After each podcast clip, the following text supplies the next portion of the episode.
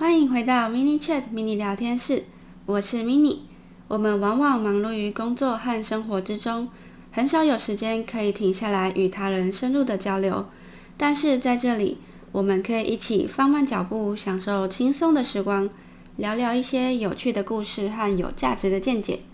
无论是正在上下班途中，还是在家里忙碌，甚至是工作空档的你，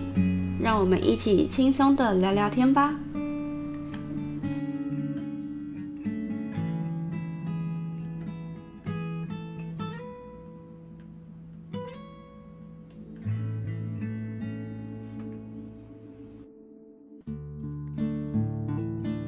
我们的日常生活中，常常会因为家人的期许、朋友间的玩笑话，或者同事之间的评论而受到内心的影响，甚至影响我们的决策。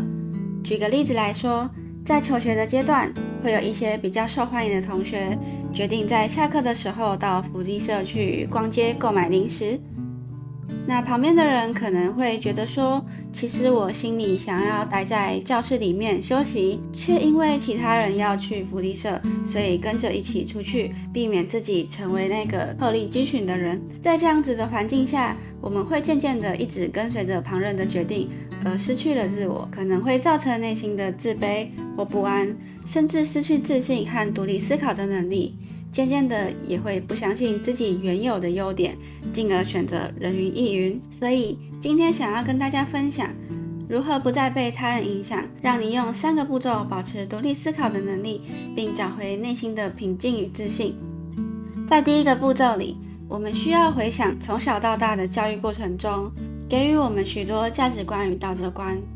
在这些成长过程里面，我们会加入一些自己的想法，整合这些观念之后，我们要找到符合自己内心状态的原则与价值观。这些原则可以让你免于第一时间就跟随他人的想法。所谓受到他人的影响，其实也不单单只是在言语上的影响，更包含了情绪的方面。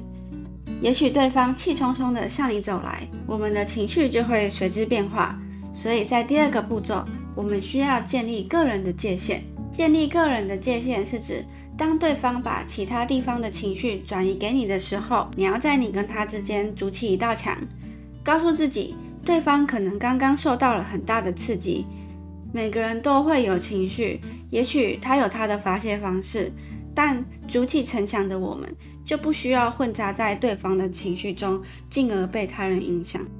第三个步骤，接受自己的优缺点，没有人是完美的。试着肯定自己的努力，即使成果不如预期，至少你问心无愧。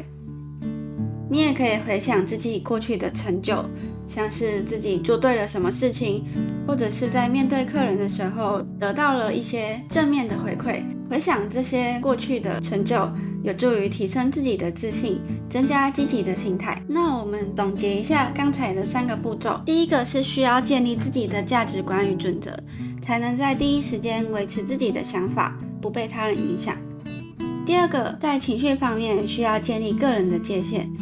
不需要轻易的接受他人传过来的负面情绪。别人给你不喜欢的东西，你可以不收。那为什么我们要接受不喜欢的负面情绪呢？第三个，不完美其实才更真实，也更自然。